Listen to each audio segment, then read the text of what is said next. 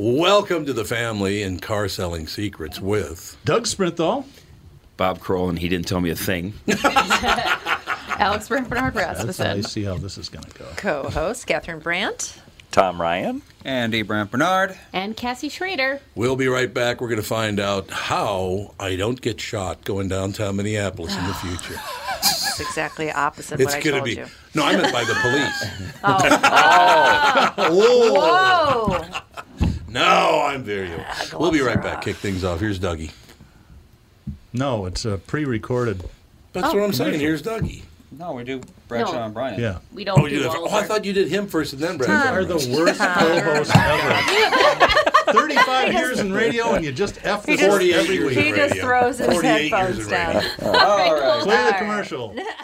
Michael Bryant, Brad Sean Bryant. So what's the latest? Well, the latest is we're representing people who are injured through no fault of their own. Uh, people come to us. We talk to them about what their rights are. We talk to them about things that, you know, adjusters would call them up and ask them about. And we represent people in order to get them justice for the injured. And have been for a long time. Very, very successful, no question. I, I, you know, I do meet a lot of your clients. They come up to me on the street and whatever, and they talk about this, that, or the other thing. And they both say, why do you guys hang out with Doug Sprinthall? And I just had no answer for it. He just looks away, you big baby. In any case, that's the whole deal. So people, they got any problem whatsoever, personal injury or other legal problems, whatever, they just reach out to Brad Sean Bryant. Yeah, Joe and I have both been president of the trial lawyers for the state. So we talk to people about all sorts of issues. The consultation is always free, and that's what we do. Michael Bryant, Brad Sean Bryant. Where's the manager? Walser Automotive yeah, is Car Selling Secrets. Oh my God. Car Selling Secrets. Yeah. yeah. Yeah, baby. Mom claimed that Alex and I both had whooping cough when we were kids. It was Croup. It was Croup. Croup, whoop. It all sounds the same to me. Okay, we have a fir- the first of all time, ladies and gentlemen. Doug already told me to shut up. So. No, I did not. Why don't God, you introduce our guest? You know well, him very Bob, well. Bob, how long ago did we meet? Got a long I was time. New on the union board, so it's got to be about twenty-three, twenty-three, twenty-three years, years, twenty-four God. Years. Yeah. I, I've always had such a great time with the whole deal. We had a very quick explanation for new listeners. I grew up in a family that had cops and criminals in it, which, as you find out, is rather common. You know, it really is.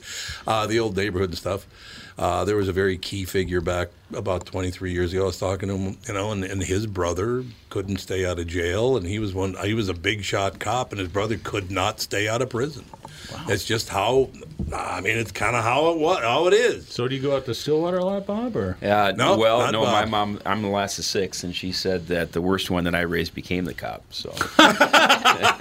Well, okay, it's kind of a tradition before yeah, we start exactly. the interview. We always have our guests tell the story about the first car that they ever owned. Ooh, I like and if it. it's a boring story, just lie and make something. No, it's uh, now owned because according to my older brother, my mom and dad gave me a sixty-nine Buick LeSabre, but if that's not true, and he's my favorite, and my mom even says it's not true. He used it from time to time. My first car I owned, I just got out of the Army basic training and M P school, and I bought a, a four-door Uh, two-tone blue seventy-eight Plymouth Horizon.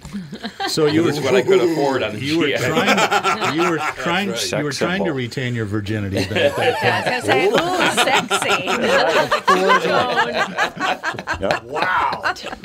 It was way late for that, Doug. Oh, okay. All right, so is it too early to ask if I can form a death squad? Go ahead. No, I, I just... Uh, Bob, I tell a story quite often, living on, on Plymouth Avenue, growing up as a kid. I'm, you know, eight, nine, ten years old. I would leave Bryant and Plymouth, which is, we lived at nine fourteen fourteenth Avenue North, and I would walk downtown to go see a movie. At ten years old, I'd walk downtown, go to the movie, and walk back home. And the movie was a quarter, by the way. So oh my God. What does that tell you? You're old Nobody as hell. Ever bothered me. Ever. No did, one did ever you tip even the piano thought. Player? Yeah, well, you know. No, I nobody I was never bothered. Not one time walking downtown, walking on Hennepin Avenue, walking down Plymouth Avenue. No one ever bothered me because the parents in my neighborhood would never have allowed it. And that was black kids, white kids, Mexican kids. It was all of us. We were all in it together.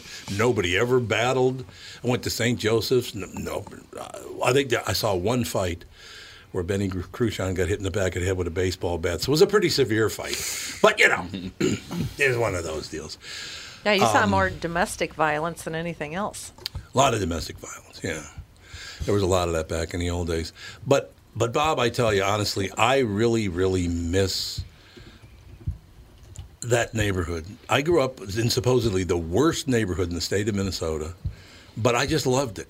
There, yeah, there was a lot of, like, when I'd be out on, a say, a Sunday morning, I'd sit out in the front step because I wake up a little early, and then all the hookers and strippers would come home with their mascara running from crying. I'm like, oh, God, is that depressing? It was incredibly depressing. Ah, the good old days. But it was, though, I learned. That uh, that hits complete home because very similar to you, I grew up in the east side of Saint Paul. Oh, and right yeah, now yeah. in Saint Paul, that's where we're having all the trouble. And, in fact, just last night, my sister texted me saying they had a a uh, party at Ob's Bar. For, and now yeah, my sister sure. is, is sixty, in her sixties, and uh, there was a party there for one of the ladies, and the couple walked out, and they got robbed in the parking lot of Ob's Bar. And so right away I text oh. back, yo, that pisses me off when it's in our backyard, because yeah. I would love to walk out when that happened. They, you know, they feigned that they had a gun, they didn't, and you know, they gave over their stuff and took off. But now, if you don't not familiar with Ob's, that's the Saint Paul cop hangout. They eat there on duty, right. off duty, so right, right. in. The, mm. in our backyard, and literally right where we grew up, because it was a, it was the same thing for us in the East Side. To see it happen there, to see it happen in Minneapolis, for those of us that love the neighborhoods like you and I that we grew up in, it's yep. tough to see. I've got an East Side story for you. This is back mm, early nineties. I'm playing at the Mounds Park Lounge. Oh, yeah. This is where the professional alcoholics in. There were no beginners in there. In the middle of the second set, I look up, and a guy had just passed out, fallen backwards out of his bar stool, and it was a... Stand-up Franks. Died. Yeah, baby. The guy died right there. Oh. He died? So we oh stopped playing, and the bartender runs over and says, what the F are you doing? Start playing. It's like, the guy just, he's dead. Yeah, can we have a moment of silence baby. for him, right. baby? My, my brother was in that bar one night, and he told me he saw another guy making the guy dance, shooting at his feet with a gun. Oh, God. Jesus. What? You know, why don't I have fun like that anymore? Well, playing a band. Many, many playing a band. Yeah. I could wow, get that going. That'd be, that'd be a nice touch right there. Incredible. But the difference today, I think, is uh, I was down in Nashville doing some work, and I was Love talking. And, uh, me too. And I was oh. talking in front of a group, and we somehow gun control stuff came up, and I I said, how many of you have firearms? eighty percent had them in their car. Mm-hmm. The, nobody had firearms when we were, I mean, no. you just didn't worry about getting no. shot. Now you drive, you know, I'm driving back to the hotel, someone cuts me off, I'm like, you know, thinking I'm going to get okay. shot if I do anything. And today it's a different world. You just assume people are packing. You got right, it. Right. Yeah, it's yeah. all true. That's scary. Too it's often not the right scary. people packing. You know, I, we're the cops are they're they're for responsible citizens having concealed carry permits, um, but because there's so many other guns out there, and uh, we are, our, the, the police opinion is the only person that's going to stop a bad guy with a gun is a good guy with a gun. Um, that's kind of our philosophy. Everybody Which thinks, is a fact. Do the cops want gun control? No, they just want the right people to have them. I know, but you look at this. Uh, The Prime Minister of New Zealand, when they had the shooting, it took mm-hmm. a month, and all the assault rifles were gone. Yeah. yeah. But what's weird is so many more people get killed with handguns in the inner city that than. Oh yeah, assault it, rifles. Well, it's the mass yeah. shootings that people would like to see stop. Most like of those are with handguns too. You know, I mean. Yeah, most of those are handguns too, actually. Not in the school shootings and such. Oh yeah, they are. This yeah. last one was handguns a handgun. Handguns are much easier yeah. to hide. Santa Clarita. They're easier to maneuver indoors. The only reason to use a rifle is if you're shooting long distance, which in a school shooting you're probably not. So. Do you think true. part of that is is. Uh, schools and parenting has changed so much now. The reason I ask you that question is because I have a uh, permit to carry. I have many times in my life. We I own six handguns. You do? But I found... you didn't know that. See? They're easy you to conceal. You might want a vest. I know. They're too. really easy to conceal from you, apparently. Oh. Oh. No, but I found out, and I did not know this, but a listener to the K Q Morning Show told me, and, and, and I, apparently it's true, that since I'm on medical T H C to sleep, I cannot carry a gun anymore. I didn't know that. Is that true in Minneapolis? I would. Really? Uh, apparently, it is. Yeah. I mean, huh. I, I don't. That's that's the tough well, the tough part with the T H C laws. It is. is yeah. What you know? When can you drive? When can you carry? Right. Um, but and, you can drink. Yeah, you, know, you can you, drink all you, you want. Yeah, you can be on Oxy. You can't Look drink no and further than Philando Castile, and that yeah, one yeah. did drink and carry though. Can you? Said no. Right. No. So correct. You can't drink and not carry. Well, it's illegal. Yeah. You're not supposed to. Yeah. Well, but, you can't be drunk and carry, but you can like drink while still having a concealed carry license. Point right. Right. right. But you can't. You just can't have a firearm limit. You know, and then the police, if you have them, it's much even lower. It's even lower than that. So yeah, by policy. I would hope so. Yeah, it changes. But uh, no, but Castile had the, he he was high, but he had the permit, which invalidates the permit. So right, it sure does, yeah. yeah. Ah. But see, for so for me, my whole life, if I carried a gun, nobody'd ever know. They'd never know if I was carrying a gun or not. But I don't because it's against the law. It's not about somebody finding out if I'm breaking the law. It's against the law. Don't do it. Well, why is that so hard? The law aren't really the problem. I don't know why it's so hard. My mother taught me, you'll obey the law, and that's just how it is. I got the laws of the house and the laws out there. You will obey the law. I, right from my mother. And I, to this day, because, you know, when I take T H C to sleep, I don't get high. I just go to sleep. So it's not like I get high on T H C and then go, oh, I gotta go to bed. I just go to sleep. Right. And so you it would wake really, up and it's out of you. Don't feel the effects. I don't feel the effects. So, like, I could have a gun on me right now and it's not an effect, but I don't because. So, what would be interesting, though, is it would be in your blood for some thirty days. That's what they say. That's right. What the problem and so is. So, yeah. Now can you pack a week later? And nope. So, you're out for thirty days. You're out for, as long as you're on medical T H C, you can't carry a gun at all. And I don't know what the threshold is. You can fly an airplane. Is. I'd like, what I want to get well, is like a machine gun mounted on the back of my car. Turret. So I could get a turret out there and just open just join the army. You're not carrying, right? You know, if you were stoned, I don't think you'd be very effective with a weapon. Probably not. Like, hang on a second. Hey, look at that. Oh, I dropped it. Dude. Yeah, it's pretty well, amazing. Well, I think that's the problem is, which bad guy do I shoot? Because there's only one. Yeah. Yeah, that would be a problem. Yeah. I could see no, that being a problem. No, you're just too chill to care anymore. You're just like, I have a question for you, Bob. So, uh, as a lot of people, but not everybody knows, during the president's last, so they call them rallies, I guess, when he was yeah. in town a month or so mm-hmm. ago, the mayor pulled something, and I tend to lean left a little bit, that I thought personally was kind of chicken shit. He told the cops that they couldn't wear their uniforms yeah, off I know, duty. I know. So Bob and his buddies got together and got these red shirts made up, and of course this was I right, saw up, that, right up Trump's alley. He just loved it, and he got to meet him and go on stage with him, and they called him out during the rally. So tell right. us what that was. I mean, I'm not a big Trump fan, but I still think meeting the president of the United States is going to be a pretty cool experience. Right, and and I mean to to back up to how it transpired. Everybody saw what the mayor came out and said, and right. I, no matter which your party lines are.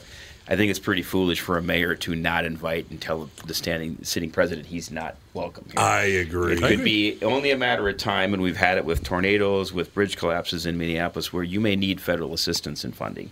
And why would you ever do that? I just thought I it was agree. irresponsible. And then, in addition, in, in other times, um, not only have our members been, you know, um, um, encouraged, they were ordered to be behind presidents mm-hmm. when they were Democrats, right, so I thought right. the hypocrisy. So as we as we do, I got a good buddy that's a retired lieutenant, was on the was on the Federation board with me, Rob Goodsell, and he does he's in T-shirts now. So we're in a bar meeting our Chicago counterparts in our motorcycle club halfway to Wisconsin. We drew this shirt up on a bar napkin that night. And we thought it was going to be similar to when Betsy Hodges called me a jackass, and we'd sell about a hundred of them. But what happened was the president caught on to that. He tweeted it out, and this just took off. And I mean, how many thousands it, of shirts? We've did you sold sell? well over five thousand. And the, the nice part the mayor's not going to like is it goes to our charitable arm, and Uh-oh. we're going to be pumping it into programs that are near and dear to the citizens, and po- political politicians' hearts in Minneapolis. So wonderful. We're going to do some high-profile donations to things, and they're they're going to go now. We want to hate these guys, and look what they're doing now. So yeah. so what was it? Like two was going to come, did, but did meeting him, back to meeting him, um, again, don't believe the media. Him, the vice president, his son Eric, I had the honor to meet all of them, and them and everyone on their entire staff were the nicest people. They were, um, it, it, everyone said to us, you know, law enforcement is very important to the president. It's very important to this administration. Uh, we want you to know how much you mean to him, and, and honestly, Um, we we did pictures with the V P, who was a great guy. Um, his son Eric on, had been boring. texting me. You can say it. He's a little boring. But he loved, he loved the cops. He's from Ohio you know, or whatever. I was with, I was with cops. He loved them. And um, Indiana. I'm in line Indiana. to meet, meet the president. Same thing. Outside, and when I came into view, there were ten or you know eight, ten people in line, or ten or twelve. Anyway, in line, and when I came into view, he just stops his photo and meeting them. He goes, "There's my guy," and points wow. at me, and it was so it was really incredible. Mm-hmm. And then I talked to him, and he goes, "Hey, I'm going to bring you up on stage," and and uh, I actually had. Uh, I talked during the, the pre-rally, the pre-program, so it was amazing. I, I was a nervous wreck um, going up on stage in front of that. It's was only twenty thousand people. Wow. And, and I've been in and out of the, the Target Center a lot over my years, on duty and off, and it it was truly the most energy I've ever felt inside that place. It was mm-hmm. it was crazy, but it nicest people. Uh, everybody was on his staff was very respectful. He was very accommodating. So don't believe the media. Well, well we never do. News. No, we do not believe the media. Back that's to you being true. Called a jackass. why,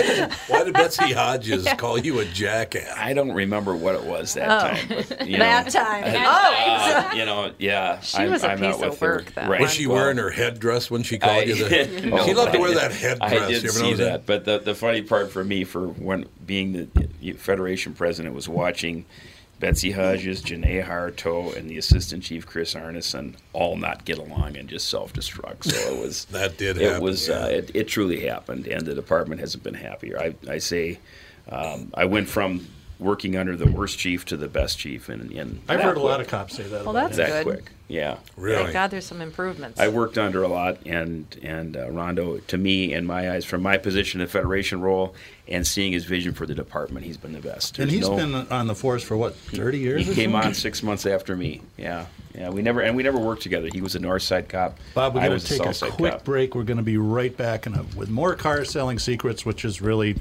has nothing to do with cars today, but it's really interesting. Police cars. Yeah, yeah. There you go. Tom Bernard with my buddy and C E O of North American Banking Company, Michael Bilski. Tell me, Michael, we've been talking about North American Banking Company for a few years now. One thing we've discussed is that the bank is locally owned and operated. Well, how does that benefit your customer? Tommy, projects and opportunities for expansion come up quickly for business owners.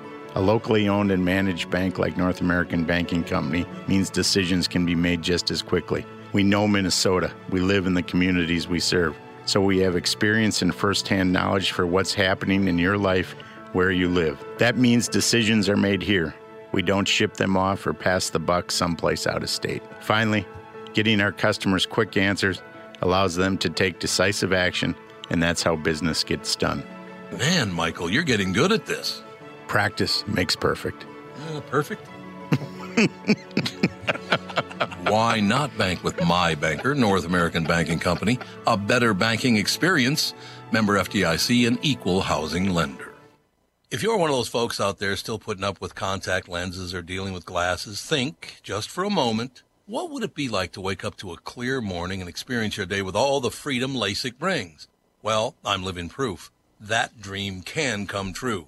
Tom Bernard here for Whiting Clinic LASIK and Cataract. With the new year right around the corner, it's time to set your sights on twenty twenty vision. Get five hundred dollars off LASIK through the end of the year at Whiting Clinic. If you're like me, not a big fan of glasses and contacts, then it's time for you to find out if you're a candidate for LASIK. Call eight five five, five five four, two zero two zero or visit whiting clinic dot com for your free LASIK consultation. The great people at Whiting Clinic will take fantastic care of you, just like they did for me. Imagine twenty twenty. Buy twenty twenty and let twenty twenty be your best year yet with five hundred dollars off LASIK at Whiting Clinic. Offer expires December thirty-first, twenty nineteen. Both eyes only. Cannot be combined. Results may vary. Car Selling Secrets. Bob, I've got a question for you. I'm not a Minnesota native, but I've lived here since I was twelve, so I'm close. And I drove cab in the city in the late seventies through the early eighties. Not a great, safe time. They had just invented crack in the neighborhood oh, south God. of oh. uh, Lake Street, around Chicago, fourth, uh, all the way down to Cedar, where it was terrible down there. And I know that there's some uh, controversy about how crime rates get reported, but Would, is it worse now than it was back in the seventies, or is it better, or is it different? It, it's tough to say. Um, you, you know, the reporting is one thing. Everything you do generates a case number, so there's obviously higher reporting that way on what it goes. But I can, from my own personal experience, the area you mentioned, my first five years were basically a, a mile radius from where thirty-five W and um, Lake Street intersect. So basically, I, you know, th three years in the fifth precinct. Other side of thirty-five W, the east side, is is uh, third precinct. And I, when I moved precincts, I moved right on under the bridge. That mm-hmm. was it. Mm-hmm. So, but in that era, it was all, that was when the crack wave really hit. I was there eighty-nine, eighty-nine to ninety-five and working there. And looking at that area now, it's it's much, much better than yeah. it was than no, it's it was changed before. Dramatically. There were crack houses like crazy. We used to do SWAT raids of fifty a month, drug oh, raids. Geez. And now they'd be lucky to do they'd be lucky to do ten a month, and that was common. So the crack wave kind of came and went, and the area in the fifth precinct has gotten really nice there. They've dumped a lot of money into housing and stuff, and even the third precinct is better. Are they going to open up a Nicollet again and get rid of Kmart? Because I was in that time. That's okay. when they put no. that up. Yeah, I, I don't know. I don't know about that. that but but the crime, it's in that respect, it's down. And then we had, in the late nineties, we had Murderapolis, where we approached one hundred, oh, right. one hundred yeah. homicides in a year, and right now we're sitting at about forty. So we're getting a lot more shootings though, and that's what's really unreported. The report is aggravated assaults, and truly there, I say there's three things that are keeping the the murder rate from being uh, triple digits, and the it's, hospital's one it, of them? It, well, exactly. E M S, yeah. E M S, the advanced E M S, they're bringing people back from the dead yep. at H C M C and North Memorial. Oh, yeah. And then the paramedics oh, on the scene do a wonderful job, too. That's the yep. biggie. And then, too, they're, you, we were talking about concealed carry. They're using small caliber handguns. It's very small, and they're lousy shots. Those are your, your three big factors in my Thank thing. God. Every night we get a person shot. Just oh, basically yeah. every night there's someone on the watch yeah, commander log. Yeah. You'll see non-life-threatening injury, uncooperative victim. Um, that's your standard. standard so they had thing. it coming. Okay. Well, so, you know, the sad part is yeah. that the north side is the busy, is where you're getting your shootings, and then downtown. Yeah, mm-hmm. you know, yeah. and if you go downtown for entertainment, you were hitting on that, Tom, and, and yeah. you're you got to be out of there by ten o'clock, or you're taking your life in your hands. So why true, does it yeah. seem to like me that nobody seems to give a crap about this, that that the politicians just don't care? Well, if you they, say something, you put your life at risk. They, they don't. And when you hire and unanimously select a chief of police, and he lays out a plan for four hundred more officers yes. over the course of the next five years, and right now you're struggling if you should give them fourteen more or not right now, they they think in this in this city that the politicians know more by being elected about mm-hmm. what's needed for law enforcement. Because I mentioned, you know, the chief and I see eye to eye on many, many things, and the staffing level is one of them. So, but okay, yeah. so but what is the po political upside for these people, the politicians, to not do anything? My my theory is they get in, they get elected by a very small number of votes. People don't vote in these city council races. No, they don't. More importantly, we've got thirteen council members, which is about the same that they have in San Francisco and things like that. In my opinion, we should reduce it to half and double the salary of these folks, because most of them are community organizers, activists that have right. never had a real job. Right. And for them, this is a damn good job. They're coming on, and they're making what they're making what our patrol officers make, roughly, you know, starting and going so from what, community mouthpiece to that. Patrol, uh, uh, patrolman, patrol person. They start make? to low, low to mid eighties a year, okay. and that's what the, that's what the city council is. And then what they gave themselves a big raise, but it's a very good job when you include city benefits and things like that, and. And you, you've got this very Just to vocal, interrupt, active group. You can make about that selling cars at Walser. And we haven't had a shooting in yeah, not dodge years. any bullets. You're, you're going to have some applications. Well, not very many. You're going to have bullets. some applications. Yeah, the cops are going to start selling right. cars. But we're seeing cops yeah. leave. We really are. Yeah, and, absolutely. And that's the thing, is they're leaving. And truly, when you got this job, I went from the Postal Service to this, and from the east side of Saint Paul, you get a civil service job. In my era, you made it, right? Yeah. yeah. Right. And, yep. and yep. You, you never saw people leave. And that's what's disturbing too, is we're seeing people leave. And when you tested, you had a thousand people apply for, you know, thirty positions. Wow. Now we're getting two hundred people or less apply for that. Same yeah, well, month. nobody. There's millennials don't want to get shot at either. No, no. Well, I mean, just we don't. Anybody with common sense, right? Doesn't yeah. want to it's get too shot risky, yeah. you know. And I was listening to it when I was a kid. I grew up in Saint Louis Park, and we Ooh, didn't have any big crimes. But so Officer Pass Fitzgerald, who took me Pass home, sixth grade, seventh grade, eighth, ninth, tenth, eleventh, and twelfth, same cop. But w nobody ever got for this, like smoking dope. But nobody ever went to a station. There was nothing. I mean, it was sort of right, policed in your right. neighborhood. Yes. Yep. The guy took literally. I rode my bike. He followed us home. Made you knock on the door, tell your parents what you did, and then you were disciplined by. I was far more fearful of my dad than I was of Officer Fitzgerald. Very much like myself. Yes, you never wanted to get brought home by the police. Oh so. no. Oh no no no. no. That was, that would not. Be no, good. but that. So. I mean, there was. You know, today it's. Not the parents anyone's afraid of. No, exactly. But uh, to your point, Catherine, that, that's the, to me, the council. If you reduced, if you reduce the number of them, and increase what they made, you'd have more responsible people, more successful people with business minds that want to run the city the right way. Right now, they're pandering to a small local group that they feel gets them elected, and they're they're not serving the citizens as a whole. But the communities are suffering. Yeah, exactly. Are. And you, if you go to North Minneapolis. In your old neighborhood, Tom, you and you talk to your average black resident, they love the police. They want to have more they of them. Do. Absolutely, um, they do. Absolutely. They want to have more of them. Our guys are getting coffee bought for them. They're getting to say, hey, you know, again, don't believe what the media is saying, that kind of thing. So, nope. they, but the voter turnout is very low, which I know, is but so can, I can't name you one of my council no. people. No. I mean, I, other they, than they if I drove by a sign in a yard, but I don't. Agenda. Yeah. I don't know anybody How on the precincts are there in Minneapolis? Councils. Five. Five. And five, they've got yeah. thirteen council members? Yeah.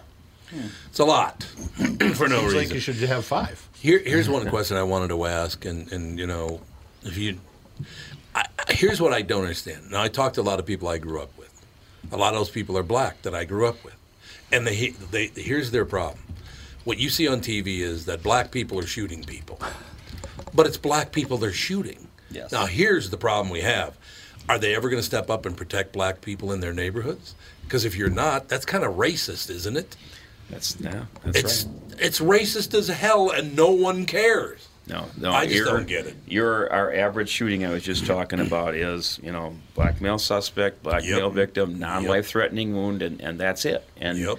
and those are the people that are getting hurt, and those are the people that want more police protection. They do. And then the other part of that is is they've gotten to. They've gotten into de-policing so much. Where when I was a young cop, listen, you stopped everything that moved. And you're getting, you're, are you profiling? Well, if you got a taillight out, it's a legal stop. Are you stopping? Your little arrests lead to big arrests. You're in, doing that, you're taking these guns off the street. That isn't going on anymore because the cops don't want to be called all the isms. You're stopping me because I'm. Yeah. And yep, yep. they're like, is it easier to drive past this violation and stay out of trouble? Or be accused of this, that, and the other thing, and so there's a lot of there's a lot of de-policing going on, and it's encouraged. They, you know, we I used to make a, a million traffic stops, but I've given one D W I and twelve speeding tickets in thirty years, but got a lot of guns out of there in the meantime, and a lot of people warrants for their arrest. So it's a fishing expedition. That's really the, the fishing has gotten really limited, which is a bad part.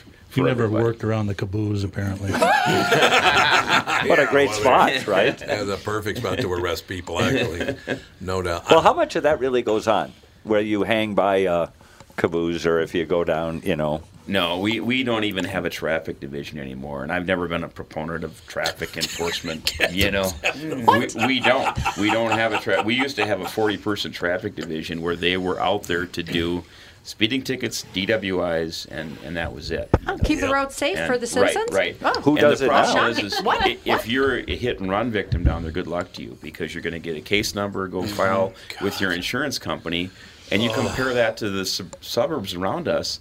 That's just second-class treatment. You can't treat your people that way, you know, these things. And, and that's the problem, and that's where the chief's vision for more cops, that's what they would be doing. A vision, you know. That's nice. So what's the relationship between the highway patrol and the police? Actually very good now. It, you know, there's, you know, believe it or not, our cops get D W Is. They come, I represent them when they do, you know. It's yes, one of the only, yeah. you know, one of the few jobs where if you do...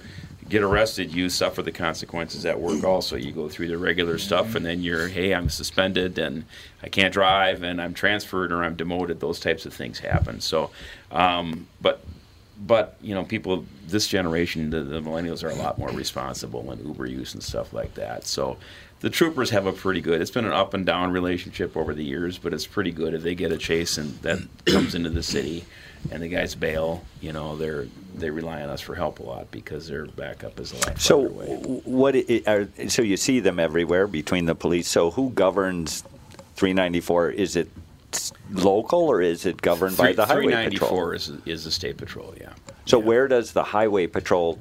Be, basically, what? the the freeways and state highways is their thing. They see, can Bob, go, what's going on state, here? Just so anywhere. You know, he owns a Porsche and he's just trying to figure out. Right. Where can, Where can right. I speak? Yeah. Just so right. Probably two a.m. in Lake Street, if you can just light right, green light them up, baby. How's that sane lane? I don't I, think you have to Is anybody on the sane lane? Not in Bloomington. What's amazing to me is, and looking back now, going to Saint Joseph's School over there at, uh, was on eleventh and fourth. It's now where the where where where there's a bridge across Plymouth Avenue where Saint Joseph's used to be back in the day, right?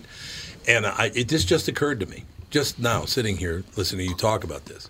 When I was a little boy going to that school, the Minneapolis police would come in and once in a while just check on everybody in the school, everybody at Saint Joseph, Saint Anne's, all the public schools, all the rest of it.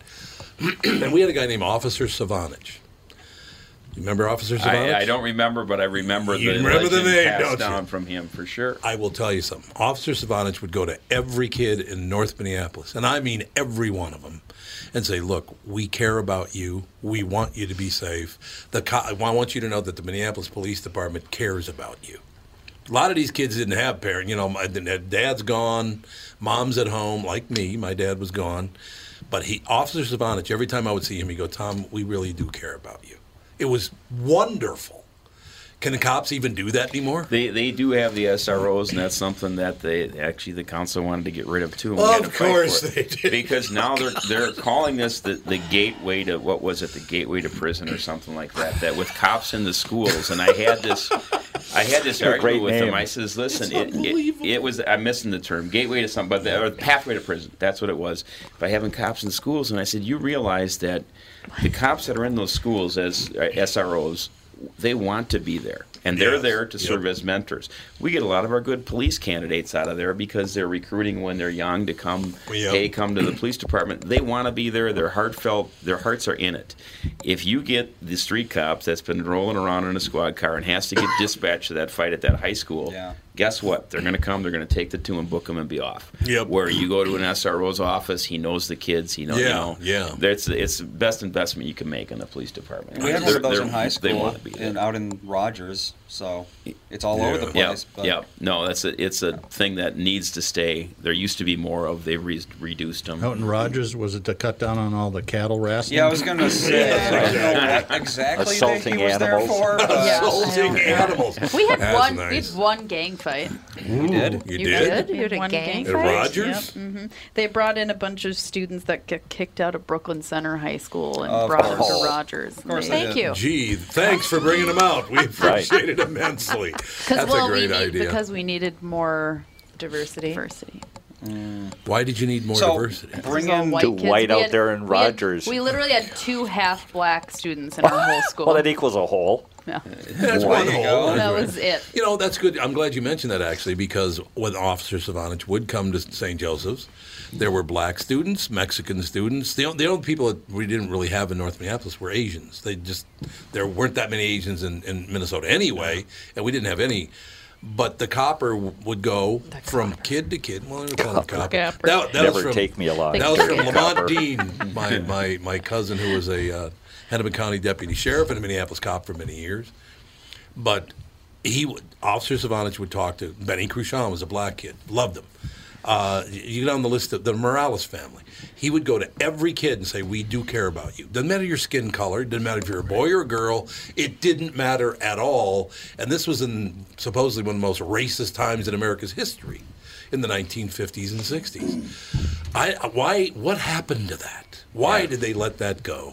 Yeah, I don't know. There, They're still there doing that. Um, God, it's you know, wonderful. They, they move around, but these guys, he stayed for many years. I think it was Ed Savanich, wasn't that? Ed, yeah, God, that's amazing. Officer yep. Savanich, God, uh, that's been a few years, Bob. Legendary. Yeah, yeah, I told you I got great memory if it's twenty years ago plus, but nothing but yesterday nothing or the about week yesterday. Prior. We got to take a quick break, we and we'll be back with our final segment. God, of final segment episode. Already. Tom here for Sabre Plumbing, Heating, and Air Conditioning. Right now, Sabre and Bryant are teaming up to offer zero percent financing for thirty-six months when you buy a new Bryant furnace. This is the perfect time to replace your old furnace with a new trouble-free, energy-efficient furnace from Sabre.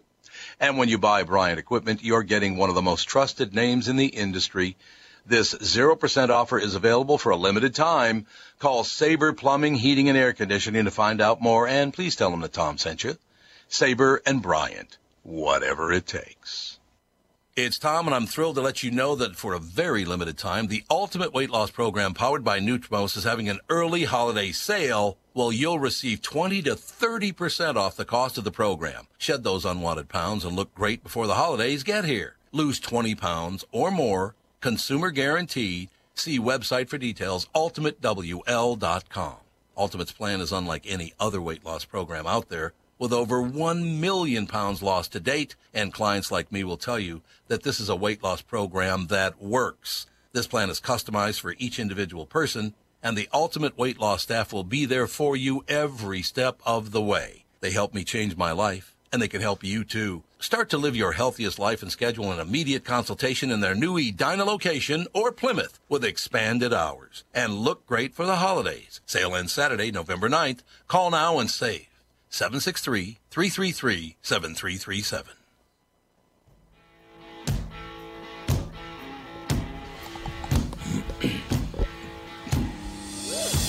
Is this the new one from Mario Speedwagon? No. Only Fozhack can sing this the one. new one. I wanted to play some Polish punk, uh, polka there for uh, Officer Savanich, but you didn't, couldn't that was, find that any. That was the old joke in the seventies about the longest bridge in the world. Oh, yes. Oh, yeah. Yes. Africa to Poland. Poland. Yep, I remember many times Northeast, as a kid. Northeast has changed so much in the last fifteen oh, it has, years. Yeah, absolutely. Oh, it has.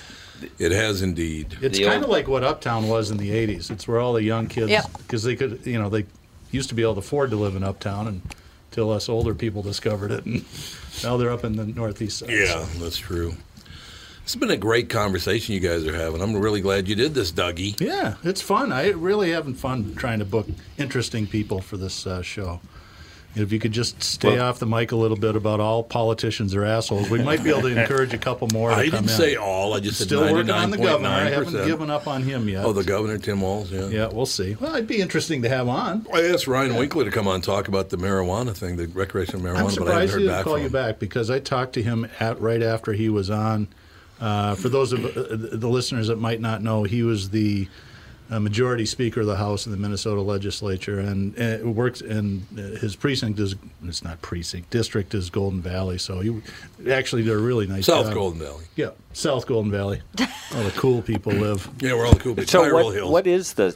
I mean, what's the issue with recreational weed in Minne or in Minnesota? And does the police? Do they give a crap? Ryan Winkler's bringing it forward, yeah. Yeah. So I mean, you don't want to police Tom's it, do you? Tom's trying to figure out where he can smoke pot and yeah, drive his no, Porsche. It's fast. been a long time. I'll drive fast. If I, if I were to light up, it would be the I'd get pulled yeah, over for going too slow. Yeah, uh, exactly. I, I'm against it, and we, we do what's called a D C fly-in, and once a year we meet with our with our um, Congress reps out there mm-hmm. and our and our senators, and uh, there was a very interesting expert on it out there, and you would never suspect it. Older black gentleman, and he explained this to not really old, my age, I guess, older, but older and shit. Um, yeah, no, he God. explained this, and he said before they jump into this, you need to look at the cost, and, and they need to look at Colorado. You think everybody thinks so? We're going to generate all this tax revenue from it, and on the back end, you're spending more out for treatment programs for oh, things yeah. like that. Um, and we talked about it a little bit when you you can't gauge, you know, if you're high and driving very easy.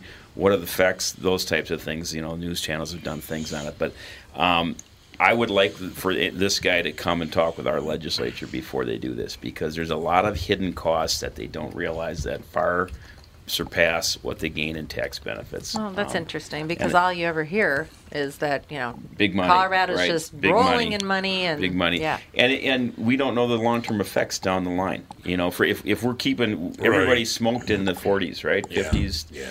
Um, and then tell we hey, lung cancer. You know, like c- smoking cigarettes mm-hmm. causes cancer. So, but it's going to be okay to smoke marijuana. I realize you can take it other ways and things like that, but. There's health effects, alcohol, you know. If but from a police standpoint, what I mean, you don't want to be resting. I mean, it's a pain in the butt to take someone down who's got a quarter is, ounce of weed on them or something. The reality is right now the coppers are taking that and flushing it in the sewer on camera. Oh, they're okay. not, they're, those little things like that, they're not, Sarah's, they're, uh, they're pretty much looking uncle, my way. Wife's uncle was a Saint Paul cop, and he just would take it and take it home. I'll tell well, you, now you just uh, ratted him. No, I, yeah. I tell you a funny story I about him. He's so yeah, he's, he's retired. retired. He's probably, I'm guessing, he's seventy or so. So he was a Vietnam vet, came back, and he wanted to get in to be a Saint Paul cop, but something happened, and he had to wait seven years before he could apply. And so his older brother is in town, and we're having this conversation, and and, and my wife works at a church and says, you know, so. Uncle Bruce, how come how come you had to wait so long? And his older brother goes, yeah, it was a farming accident. And they didn't understand what he was saying. You had a pot farm out in Marine in the Saint Croix. Oh. Whoops. Oh, God. A farming accident. Yeah. That's really, really I, nice. I, yeah, I don't know. I mean, the whole the whole thing about recreational um, marijuana being passed is the good thing about it would be maybe we could get rid of these cartels that are killing people in other countries, you know, that are supplying oh, no, the U S. No, no, no. They make them movie stars now. El Chapo's wife is like a T V star. That would be the one uh, one good what? thing. But I don't believe... I, I until they can figure out how to test for it when people are driving. So are you, so are you opposed sense. to the uh, medical side? You know, the medical side's out there already. Um, yeah. But I... Hey, to be honest, I've never been a pothead at all, so right. we can change that. All. I just kind of see it as uh, it's dumbing down society for votes. That's the way I look at it, but maybe that's a closed point of view. Um, our, our cops as a whole are not really in favor. They're not like the enforcing it, but I think a lot of them, they think about their kids. Do they want? Do you want to walk down the street and have people firing up all the time? It's it's bad enough. Like um, they have been yeah. in Manhattan yeah, for exactly. the last thirty years. No, but I, w- I mean, there's part of me that goes, I'd rather have my kids stoned than drunk. Um, well, I mean, I, I don't want them driving either way, but I think we're at less risk, certainly, from smoking pot. Cell phones, in my world, are maybe more dangerous than I would oh, agree. Yeah, we. I would agree. Yeah. And yes. so yes. that's a... Yeah, I, I don't know. I think as your general cop is... mainly against it, but more uh, along indifferent to against it, I think, if you polled my members, oh. you know. Interesting. So I got to ask you a couple of questions. This is, this is all personal now. You don't mind if I take a personal call? Don't ask about my wife. No, I'm not going to ask you about your wife. No, no, no, no. I, I'm just, I, it just popped in my head being over at Mayslack's. Back oh, in the yeah. day with the boys, Tony Miranda, and you keep getting John Locke, and you go down a... Where are all those guys now? Those guys, I, well, I ran into John up at the... Uh, they're all in treatment, Tom. Those were some good times. That was uh, oh one of the God, favorite times of my career. Our federation... In fact, I, when, I got a two o'clock board meeting today and a five thirty membership meeting. And with those boys, the board meeting would be over about three or four, and then we go to Zerbe's or oh, Mayslack's, yeah. Oh, yeah. and then we come back and hold the membership meeting, and, and then we go back for more. And God, we used to fun. get together with Tom from time to time at Mayslack's, but uh, the Hammer, John Locke. Um, I still hear from him all the time. Hey, good job, babe. Heard you on the radio. You know, he'll. he'll yeah, he's the up. best. I, um, John's a great he, he North Side a, well, guy. And the truth told, I owe my job to these guys. Uh, John was a he taught defensive tactics when I came on. I got in a little trouble in rookie school, maybe bar re- fight related, and he's like he reached out. Hey, forget you know this kid. He's one of our good guys, and blah blah blah. Oh so, yeah. Um, John, uh, he's still local. I hear from him a lot. Yeah, I ran um, into him about it. Al Berryman's got three homes. He was Al Berryman's got three three he homes. He was the old Federation president, you know. But what the hell he, do you get money for three in, homes? He's in he was the Federation Zula, president, right? And he's down in Arizona. He's mainly in Arizona. And every time he comes oh, back he? in.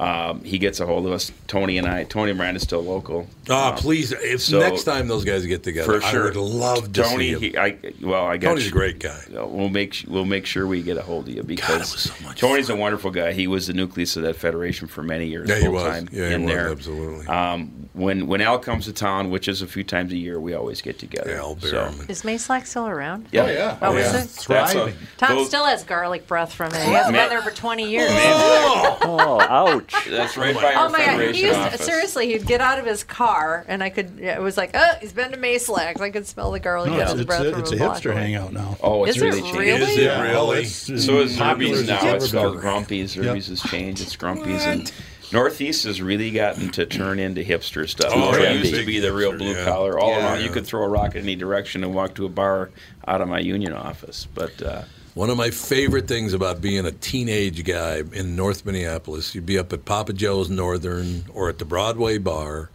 and you'd be sitting there, and the cops would come in. A couple of cops would come in.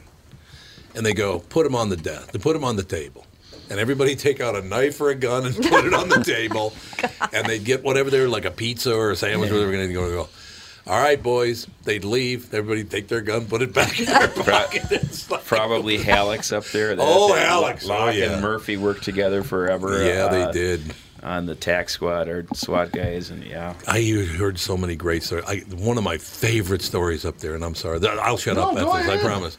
I, I'm so not mad. The boys get a call, and they, they go up the north side, and somebody's been shot to death, uh. right?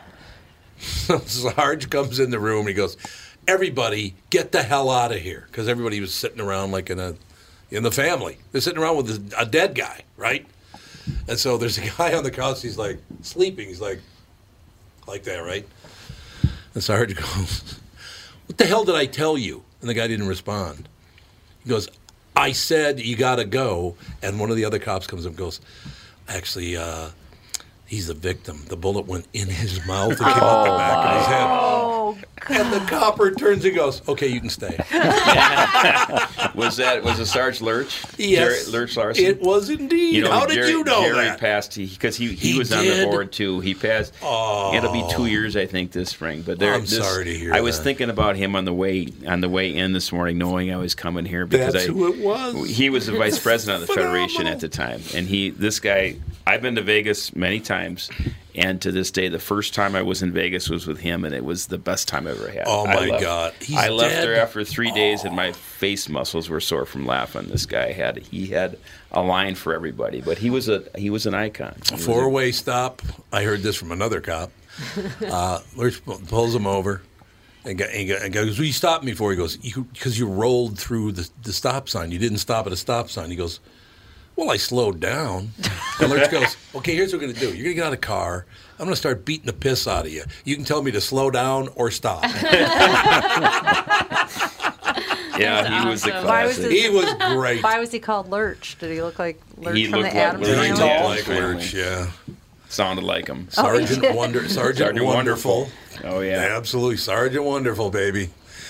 God, that Jerry worked hard and played hard, and that was he, did, yes. he kept playing after he retired a little too hard. That was yeah, mm-hmm. he kind of shrunk down. Uh, I God. saw him, awesome. I saw him in the hospital before he passed. Oh, did you yeah. really? Yeah, he was. God, he, he was, was a wonderful guy. He was Sergeant he Wonderful was. for a reason. Sergeant Wonderful for a reason. Another one that say him and Locke were two of the guys that were in D T that saved my.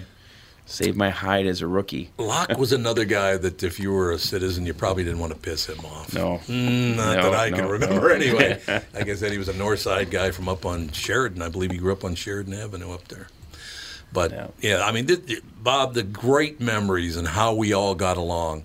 And everybody, like I said, didn't matter race. None of it mattered. Everybody got along. Everybody was fine. So when I left that neighborhood, actually, you know, twenty-four, twenty-five, whatever I was. And I went out in the real world, and they were talking about, oh, my God, race relations are terrible. I go, what are you talking about? Mm-hmm. How are race relations terrible? Not where I grew up. It's the I, Norwegians and the Swedes. Yeah, that's what it is. Well, they actually do hate one another. That is true. They do hate one another. But now, I, I tell you, because the cops in North Minneapolis yeah, understood North Minneapolis, the firefighters, all, everybody. Well, Rocco Forte. I, you know, I went to I went to Saint Rocco was the, the fire chief, and his older brother Michael and I were in the same class at, at You know, his dad was an organ grinder. Did you know that? Wow. Yes, his dad, honest to God, Rocco Forte was a fire chief. His dad was an organ grinder. He had the big mustache, and he had the thing with the monkey and the whole deal. Oh, wow. Nice Italian boy from North Minneapolis. I just think that was a job once upon a time. Being an organ grinder, yep, it was. Yeah, oh, God, I got to shut up because you only got a couple minutes.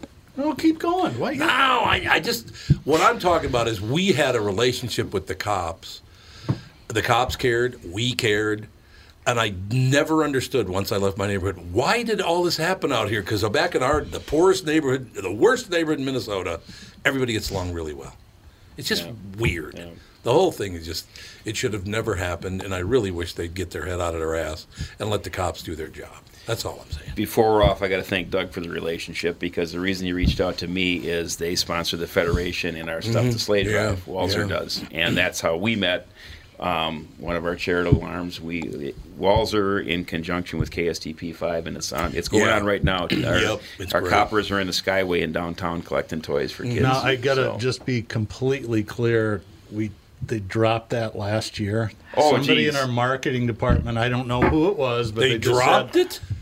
It's a long story. Oh, Could I... you arrest Paul for me? That'd be awesome. Arrest that, Paul Walser. We did for no reason. Yeah, yeah, we did it for no, years, I know. And that's it's, how we got it. Great, yeah, did. So, uh, absolutely. It's a great, so great it, charity. It continues on, but but thanks for, and I didn't so know here's I'm what not charitable. I'm not the most Somebody charitable. came to me, and I won't say who it was, uh, a couple months ago and says, hey, that whole Stuff the Sleigh thing, can you get us back in there again? And so I called, I know some people over at Hubbard, and they're like, you know, there's a different title sponsor, and they're going to do it again this oh, year. It's like, okay, oh. well, we're underway, but I appreciate what you guys have done. Well, thank you very much. And for those that don't know, it's a toy drive that the uh, cops sponsor, uh, toys for needy kids in the cities, and it's uh, it's really, really, it's a great thing. And it is that time of the year again. Do they need to be new?